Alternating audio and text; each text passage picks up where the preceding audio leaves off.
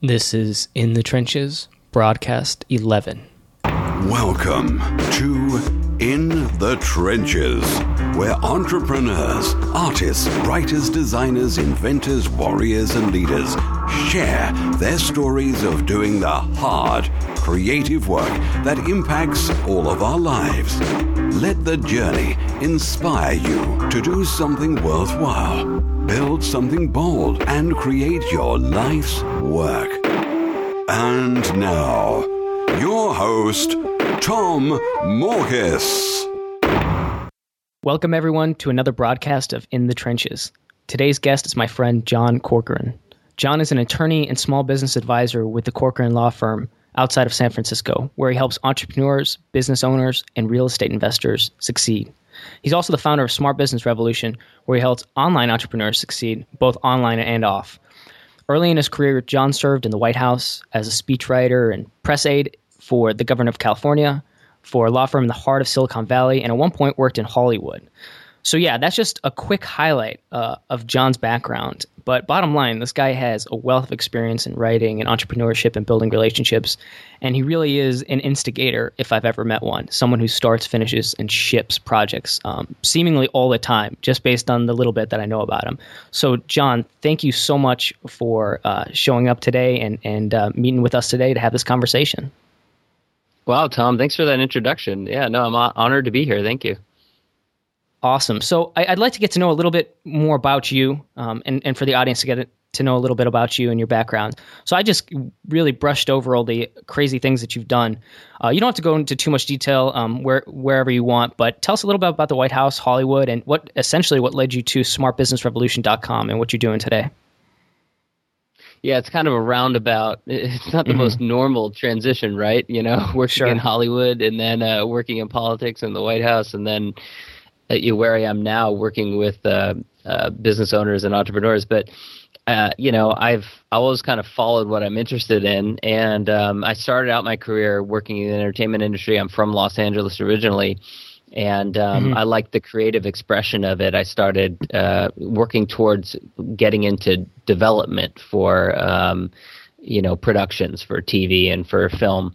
Um, but mm-hmm. I had also, during college, I'd interned in the White House speechwriting office uh, during the Clinton administration. And so I had kept in touch with some of the speechwriters there, and they called me up around the time. Uh, uh, actually, this was a year or two after I'd, I'd graduated from college. Um, and there was an opportunity, there was a, a, a, a opportunity as a writer there in Presidential Letters and Messages, was kind of like a second tier mm-hmm. speechwriter. And so I jumped on it, and I did that uh, near the end of the Clinton administration for almost two years.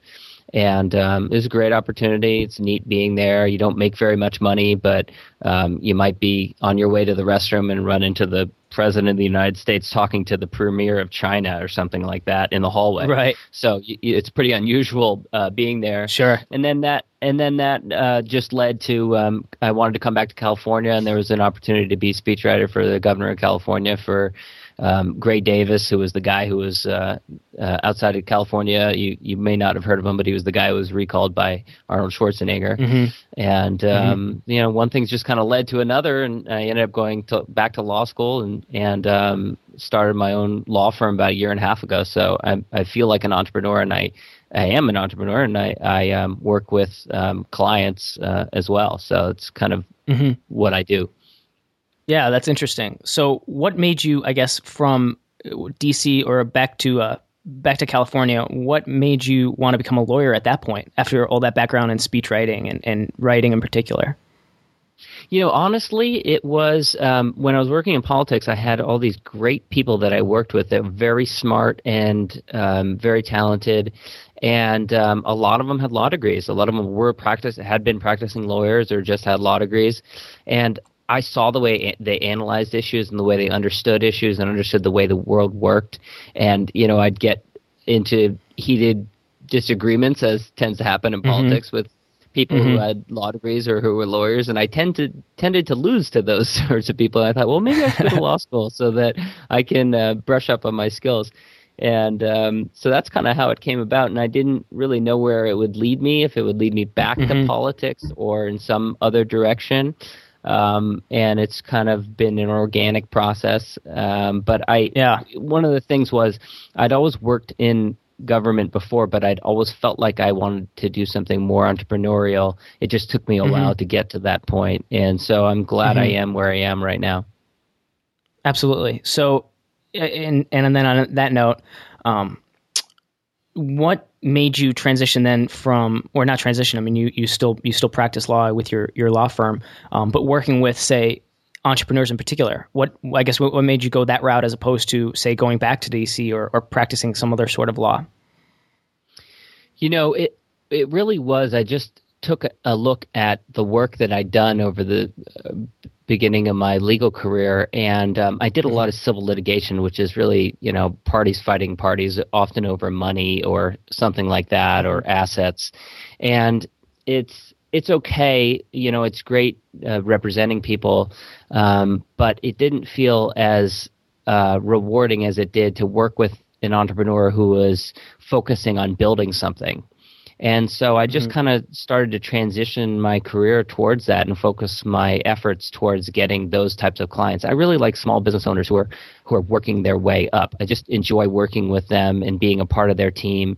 And, you know, lawyers tend to be very expensive, and um, mm-hmm. but uh, lawyers who are in small firms like myself can be more competitively priced and can really provide a, a greater service and can kind of be like an ear to – Uh, you know, for people, if they have a quick question, you can just answer it really quickly. So it feels a lot more productive and creative and rewarding to work with own business owners and entrepreneurs in that way. Right. And it seems to me like just off the bat, looking at it and, and knowing you and seeing what you've done online and everything like that, that you have um, an interesting, uh, I guess, uh, angle on the market, if if you might say that, in that you are an entrepreneur yourself and what you're doing with Smart Business Revolution. Do you say, do you think that that obviously, would you say that that helps you um, in terms of getting clientele? Because people see that you're doing your own entrepreneurial pursuits, and so they know they can relate to you. Does that help you at all? That's a good question. You know, um, I think it probably has with some. There, there are certainly some people who've come to me who said, "Hey, I've checked out what you're doing online, and you know, I have this legal issue. Can you help me with that?" And um, you know, so much of the way we communicate and keep in touch with people is done online these days. So, mm-hmm. for example, I contribute to the Huffington Post, and I write these articles, and it's a great excuse to just put yourself out there and to remind people of what it is you do. So what I tend to find mm-hmm. is I'll write something, I'll write like a feature on, on someone on the Huffington Post, and then I'll post it to my LinkedIn and Twitter and Facebook and stuff like that. And I I don't know who's who all's reading it, but people in my network are reading it. And then often like three, four weeks later, I'll get a phone call from one of them who needs help with some legal issue. And they wouldn't have thought of me if they hadn't read that article. So that's where the real value comes in, is it's it's it's a real subtle way of reminding people of what it is you do and that you're available. And then the next time an opportunity comes up and they need to either recommend you or they need Um, your services, then they think of you because they you've been in front of them recently. Sure. And actually, that's a good point to bring up for all the listeners that are entrepreneurs, aspiring entrepreneurs, and aspiring artists, um, in terms of, one, getting your name out there, but also I'd say, two, which I, I find interesting listening to you, is, you know, what you just said there about the Huffington Post, is it sounds like you're pushing your content out there in the right medium and the right format and to the right audience, so that it helps you um, succeed and helps people um, contact you.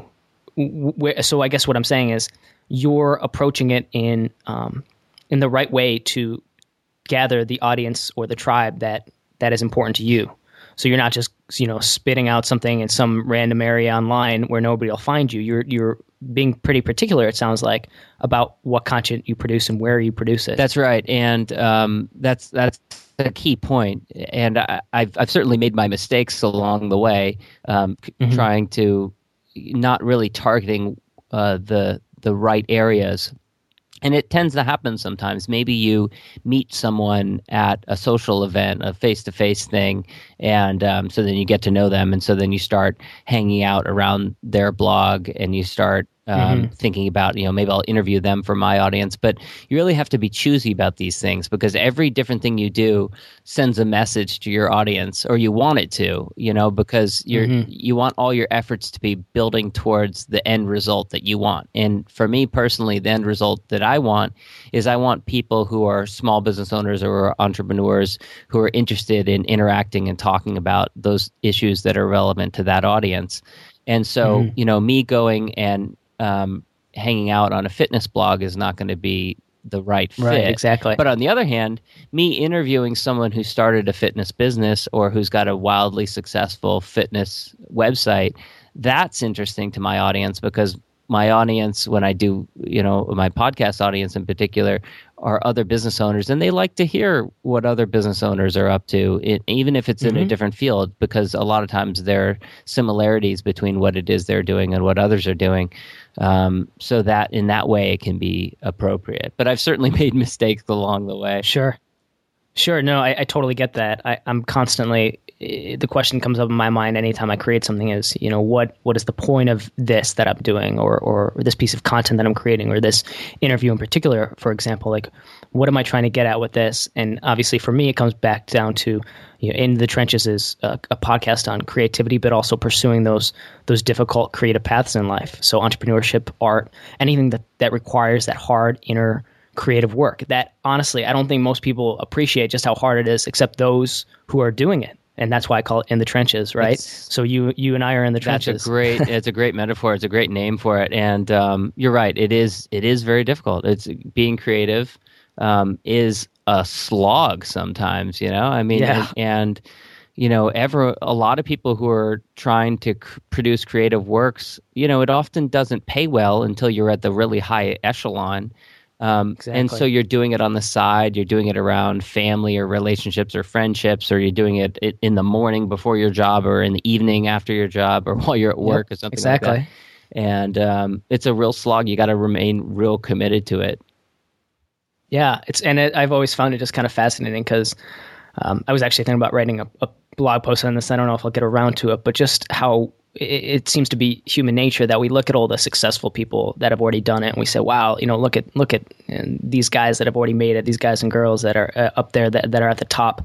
Um, you know, how do they do it? And then you might hear a little bit about their backstory. And it's like, well, I did A and then B and then C. But what you don't really see is that day-to-day grind, is that they were probably grinding it out for years. And it seems like that's the part that's um, often overlooked. And we see these people that are successful, but we don't see the day-to-day just absolute battle that they had to go through every step of the yeah, way. Yeah, and and I've been fortunate, especially living in San Francisco, that I've gotten to know a number of people who are very successful online. And, mm-hmm. uh, you know, the slog continues. It doesn't ever end. Mm-hmm. Um, there mm-hmm. might be some ways in which they can stop doing certain things, but they're quickly filled up with other things they need to do, like keeping yep. their tribe um, active and involved and engaging with them. I mean, You know, right. uh, I know you know Pat Flynn, who I interviewed uh, yep. recently and did a Huffington mm-hmm. Post article on. And he gets hundreds and hundreds of emails and tweets and Facebook messages and YouTube messages and everything a day. And it occupies a huge amount of his time. I know it's very difficult for him. So it's a real challenge. So, you know, it, it in, in a lot of ways, it doesn't get easier for people as they get larger. It actually gets harder. And then you have to start Um, working with contractors and having other people come on who help you mm-hmm. to manage all that. Um, so it, it can get very difficult. I mean, I you know, um, that's just some, something you have to consider uh, that the creative process, it, you know, if you find it difficult now, um, in a lot of ways, it's actually, it can be easier if you're on your way up, if you haven't got a big audience of people right. at that point. Absolutely. Two points I want to touch on there is one, yeah, I, I I think that was something I was particularly um, focused on myself um, when I started, was just that, hey, you know, I can fail a million times and who's going to see it, right? You know, this this small audience when I first started out, if, if anybody, um, there's, and when you think about it that way, when you're just starting out, you can you can fail and there's there's no real pressure. I mean, there there is, we always create internal pressure, but the truth is it's something that I think anybody starting out should definitely deeply value, uh, the fact that they can do a lot of creative Um, interesting things that might not work. Whereas the established, those who are established with a particular brand or a particular spot um, in the entrepreneurial world, or, or artistic world are kind of stuck. You know, we're not stuck. That's probably a bad way to put it, but they're, they've already established themselves, so they can't really do as much creative, um, groundbreaking, uh, status quo challenging stuff as the, the small person starting out. You know what I mean? Yeah, that's absolutely true. And, um, I think you should embrace those failures because mm-hmm. you can learn so much from doing those sorts of things. But it all starts with just getting yourself out there. You know, Absolutely. It starts with writing that blog post or writing a guest blog post or, uh, you know, starting a podcast and interviewing people and practicing because, you know, I'm sure the first time you jumped out of a helicopter, you didn't do it as well as the hundredth time. You know, right? Yeah, exactly. So, it's very yeah, true. So, you know, so, we're, not, we're not all naturally, or maybe you're naturally good at that. I don't know. But, you know, no, so keep... I, I, I was going to say I'm actually terrified every time I jump out. I, I am. It's every time I, every time I do it, it's always scary. But I think that uh, that's why it relates to entrepreneurship so well, too. Well, and it keeps, and the it way keeps you tight, too. Yeah. Keeps you tight. Yeah. Yep. Yeah, Absolutely. I mean, you, yeah, you know, so, people who are who are actors who are on, you know, live productions on Broadway, they they're terrified before they go on stage every time. Yep, and and that's the thing. I mean, I guess you could argue that maybe with enough uh, experience that goes away, but I know I've met some people that that's not the case. It's, it's always it's always uh, scary, um, and this goes for anything. I mean, I'm not just talking about helicopters, but but anything that's that's scary to the person, um, to, you know, uh, going on stage, being in front of an audience, trying to do something creative and putting your work out there. Like these are all creative, um, like scary things. And to me, that, that fear has never subsided, but I know that I can deal with it. And every, every time I deal with it, it's just another reminder in the back of my mind, well, I've done it before, I could do it again. And that's, that's it. Like it never gets easier, but I do have that reminder now and I built up that experience, but it doesn't actually ever get Um, less scary, you, I guess. It's the you best know, that adrenaline is the greatest thing in the world. I think that in a lot of ways, the uh, I say this to people all the time who are struggling in a particular profession or job or career or something that they're not enjoying that much, is you need to harness that because the worst thing that can happen to you is to be just ambivalent or to be mm-hmm. just accept what you have when you're not mm-hmm. totally satisfied with it. There are so many people that, um, you know, maybe they're unhappy in a particular job that they're in or in a, a lot in life that they're in. And so they mm-hmm. go and get a new job and then it's more satisfactory, but it's still not what they really want, but it's acceptable. And that's, in my opinion, that's a the worst possible thing. So I'm always saying to people, if you're mm-hmm. unhappy with your lot in life or your job or whatever, harness that to mobilize yourself to write that book or to start that blog or to start that podcast or to go back to grad school or to go to law school or to join the United States military or whatever it is mm-hmm. that you need to do that's going to um, make you a happier person in life. It's it's you, you really need to har- and then you need to harness that adrenaline and that mm-hmm. that uh, that emotion that's inside of you so that you can be a more true expression of who you want to be. Absolutely. It reminds me of Thoreau's quote, um, the mass of men lead lives of quiet desperation. And when you don't, when you are, I, I, I know so many people that get fed up with their jobs, that get fed up with whatever they have in life, but you're right. Um, I, I, I see so many of them just really just say, well, but I'm, I'm going to accept that this is just what I've, I've got. And that's just something I got to deal with. But I think there's a lot of power in harnessing that Um, dissatisfaction to go create something. Honestly, yeah. I think that's where some of the most brilliant creations come from, is that dissatisfaction and, and, and harnessing that energy and that, like you said, adrenaline into something productive. I think there's a lot of brilliance that comes out of yeah, that. Yeah, and you know, you get a feeling of satisfaction off of a job well done um, in a way that you you probably don't in other ways in your life. I know for me personally, that's why I write, is because Um, you know, when I'm done with a piece and I ship it and it's available online mm-hmm. for people to read, or it's available in print for people to read, and people read it, and then I get feedback from people that they enjoyed what I wrote, that's just really powerful to me. And I, I love that feeling, and it, it lasts for a little while and eventually it dissipates, and then I got to write something else. Yeah. Yep. It's so funny. It's so true. That's exactly how I, how I feel too. Um, every time I, I publish, or even on my podcast, or uh, on the podcast, but then on the blog and anything else that I do, it's just for that short. As soon as I, it's funny though. I, I go through a certain, um, I don't know what you call it, like a certain stages of of creation, um, and. in the beginning, it's a lot of excitement with the first, the, the initial idea. And then I start to work on it and I'm not so excited anymore. And then I'm like halfway through it and I'm like, this is awful. And then I'm towards the end, I'm like, I should just give up. And then I ship it and I'm like, that was just, that was terrible. And then I look at it again and I'm like, okay, that wasn't so bad. And then it's, it's time to start again. Yeah, that's a great framework. That's pretty much how it, how it feels a lot of the time. Um, you know, well, I, I commonly, I don't know who said it, but someone said that no writing is ever finished. It's just abandoned. Mm-hmm. Yeah. That's mm-hmm. how I feel about a lot of stuff that I do. I just abandon it, mm-hmm. you know, and then you look, yeah, I mean, if, if and I'm working on a book right now, um, and mm-hmm. I'm hoping to complete it, mostly write it and complete it, uh, first quarter of next year. And, um, right. when I finally do, I know that it'll be done. It'll be on a shelf. And if I pick it up, I'm going to want to mark it up and rewrite it. It's, it'll never be yeah. finished, you know. It's just the way it is. I totally agree. I, yep, I'm the same way with every everything I yeah. do. And it, it's kind of the curse. But that's also why, in a very like specific uh, context, like blogging is kind of interesting because it forces you to to ship. And I mean, I guess you can still – I've done this before. This is how bad I am. I've gone back days or weeks later into old content I've written, and I've like rewritten it. I don't know why, because it's already published, but like, I'm like, I don't like how I said that. And it's not like anybody else is really going to notice, especially if it's been out there for, for weeks or months, but I don't know. I, it's something I got to deal with on a, on a personal scale, my perfectionist attitude on those kind of things. So it's kind of difficult to deal with. Yeah. And that's the hard thing about a blog is it's so easy to go in and change it, right? You know, it's it's mm-hmm. easier if it's like somewhere else or if it's in print or something, because then it's like, oh, well, you know, I can't change it now.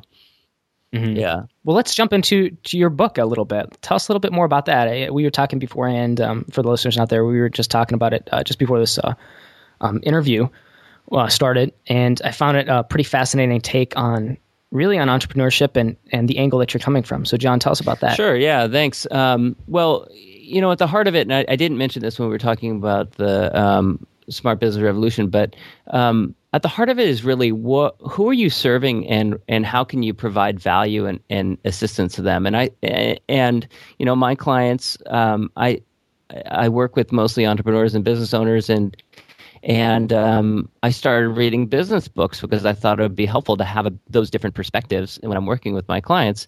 And I've read so many good Uh, books by Jim Collins and Dan Pink and Malcolm Gladwell mm-hmm. and all these different authors. And I realized that nearly every metaphor for business success has been written about already. You know, you take war, the military, uh, athletics is a big one, athletic com- competition, coaching. You even get down to rock climbing, which is something Jim Collins writes about frequently, mm-hmm. or even infectious disease. The Tipping Point by Malcolm Gladwell was, mm-hmm. was talking mm-hmm. about how uh, infectious disease is a metaphor for business in many ways. But I realized that no one had really done a thorough review of how political strategy and tactics in campaigns and even in governing can instruct and, and is instructing and informing uh, businesses, and how businesses are using those types of uh, techniques uh, to great success. And so what I've been doing is I've been interviewing people who have inhabited both worlds, both politics and business, and ways in which they use techniques that they use in the political world, also in the business world. And it can be, you know, it's everything from branding to, you know, having a core purpose for your campaign, your candidate, or your business, uh, differentiation, uh, discipline, ways in which campaigns are disciplined and how that affects uh, things. Um, uh, campaigning, uh, you know, all, all those, these are all issues that are relevant uh, both to the political world and to the business world. Um, and, and I think that they can be really good examples for people who are entrepreneurs and who maybe have a little bit of political junkie in them and uh, like to see examples and ways in which, you know, pra- really practical, actionable advice that they can use for their business. So it's it's aimed to be an uh, an entertaining book because I'm going to use lots of stories, but it also mm-hmm. is at its core is hopefully going to be a helpful book that will help people to think about ways they can improve their own business. Well, just listening to your description of it, I'm already excited, and I'll be uh, lining up to pre-order. Thank so. you. All right, that sounds good. Absolutely, John. Maybe we'll have you on the show when you do uh, get to the, the publishing point. Are you actually looking to do it conventionally, or how how are you going about that? I'm curious. That's a great question. I'm not sure, and I've um I've done a bunch of interviews with people mm-hmm. recently, and um, I'd love to hear your thoughts on it since you just uh, publish yeah. your your book through the Amazon Kindle platform. Mm-hmm. I'm tempted to do the Amazon Kindle platform. Um, I'm I'm probably leaning more towards self-publishing, honestly. Um, right. No, no, I I think there's a lot of power in that, and uh, yeah, it's it's something I just recently did, and I had a, a decent amount of success with it, and I I enjoy the amount of creative control I have over it. There's also an underlying power to it, um, too, which is that just because you initially self-publish it doesn't mean you couldn't eventually pick up a publisher that way.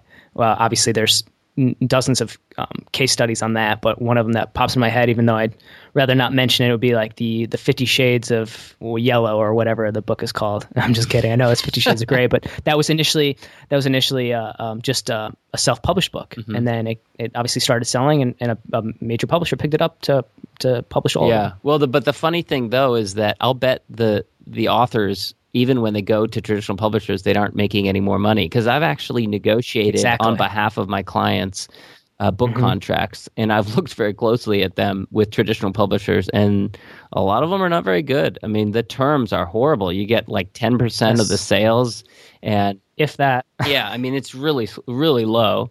So yep. you can you can sell a book for nine ninety-nine with a traditional publisher, and you probably would make more money selling that book for ninety-nine cents on the Amazon Kindle platform, where you're making seventy percent of that ninety-nine cents. Um, you'd probably make more money um, selling it for ninety-nine cents than nine ninety-nine. That's what a lot of people found. There's an author named John Locke who's had a bunch of success, who is yeah um, pretty well known for that. Yep. So.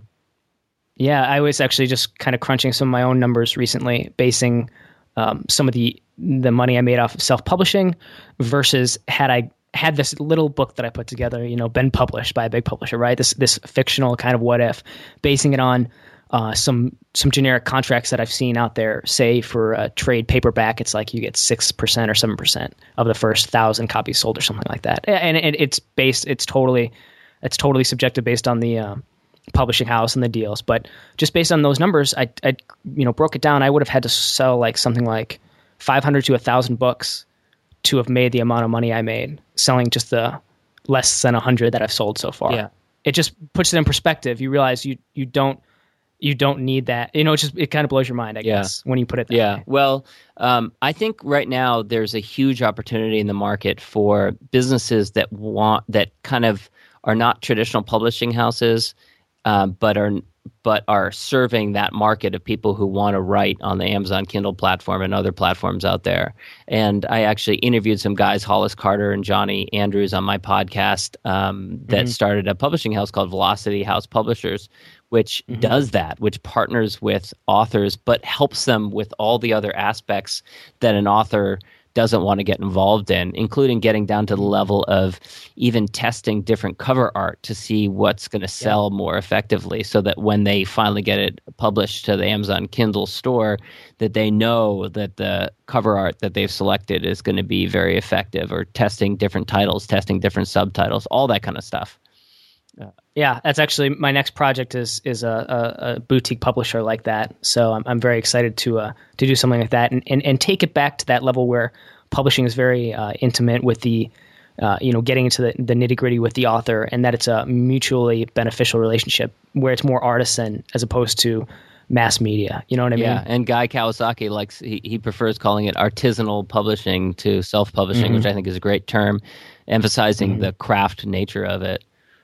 Mm-hmm. Exactly. So yeah, no, I'm I'm excited to be working on that, and who knows, maybe I'll I'll uh, be able to uh, publish your yeah. book, John. We'll talk yeah. later about that, that though. yeah, but no, I'm excited cool. about it. I, it yeah. Writing a book has been that's one of the failures of my life so, my life so far, that I haven't put, written a book, and I've always wanted to. I've always been a writer, and I've always wanted to get a book done, and I've just never had the time or the focus or or the.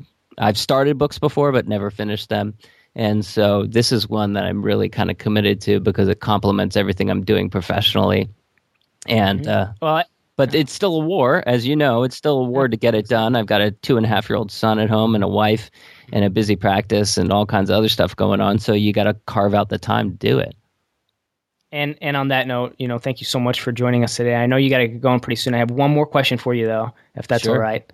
Yeah. Um, well, one, I, I would also say, too, about your book, you know, you mentioned you, you're not, you wish you had written it already, or that you, you had already written a book, but it sounds like you're in the perfect position right now in life to create the, the, the book that you're meant to write, which is um, another way to view it too. So I'm excited to see what you come up with. But uh, also on that note, would what would you say in terms of for the the aspiring artist, for the aspiring entrepreneur, for the inspiring uh, aspiring writer, um, just starting out? Do you have any piece of advice for them? Yeah. Um, one thing that I've done recently that has really helped tremendously has been planning.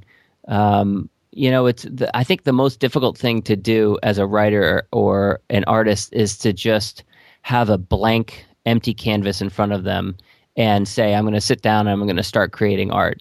Um, Because we all, as human beings, have got different responsibilities, different things we want to achieve. Mm. And no matter what medium you're working on, no matter what art you're working on, there are probably different projects that you have in mind and different uh, types of uh, projects that you want to complete. You know, be it uh, maybe you have a, a, an article on a particular topic and then an article on another topic and then an ebook you want to write, all these different things.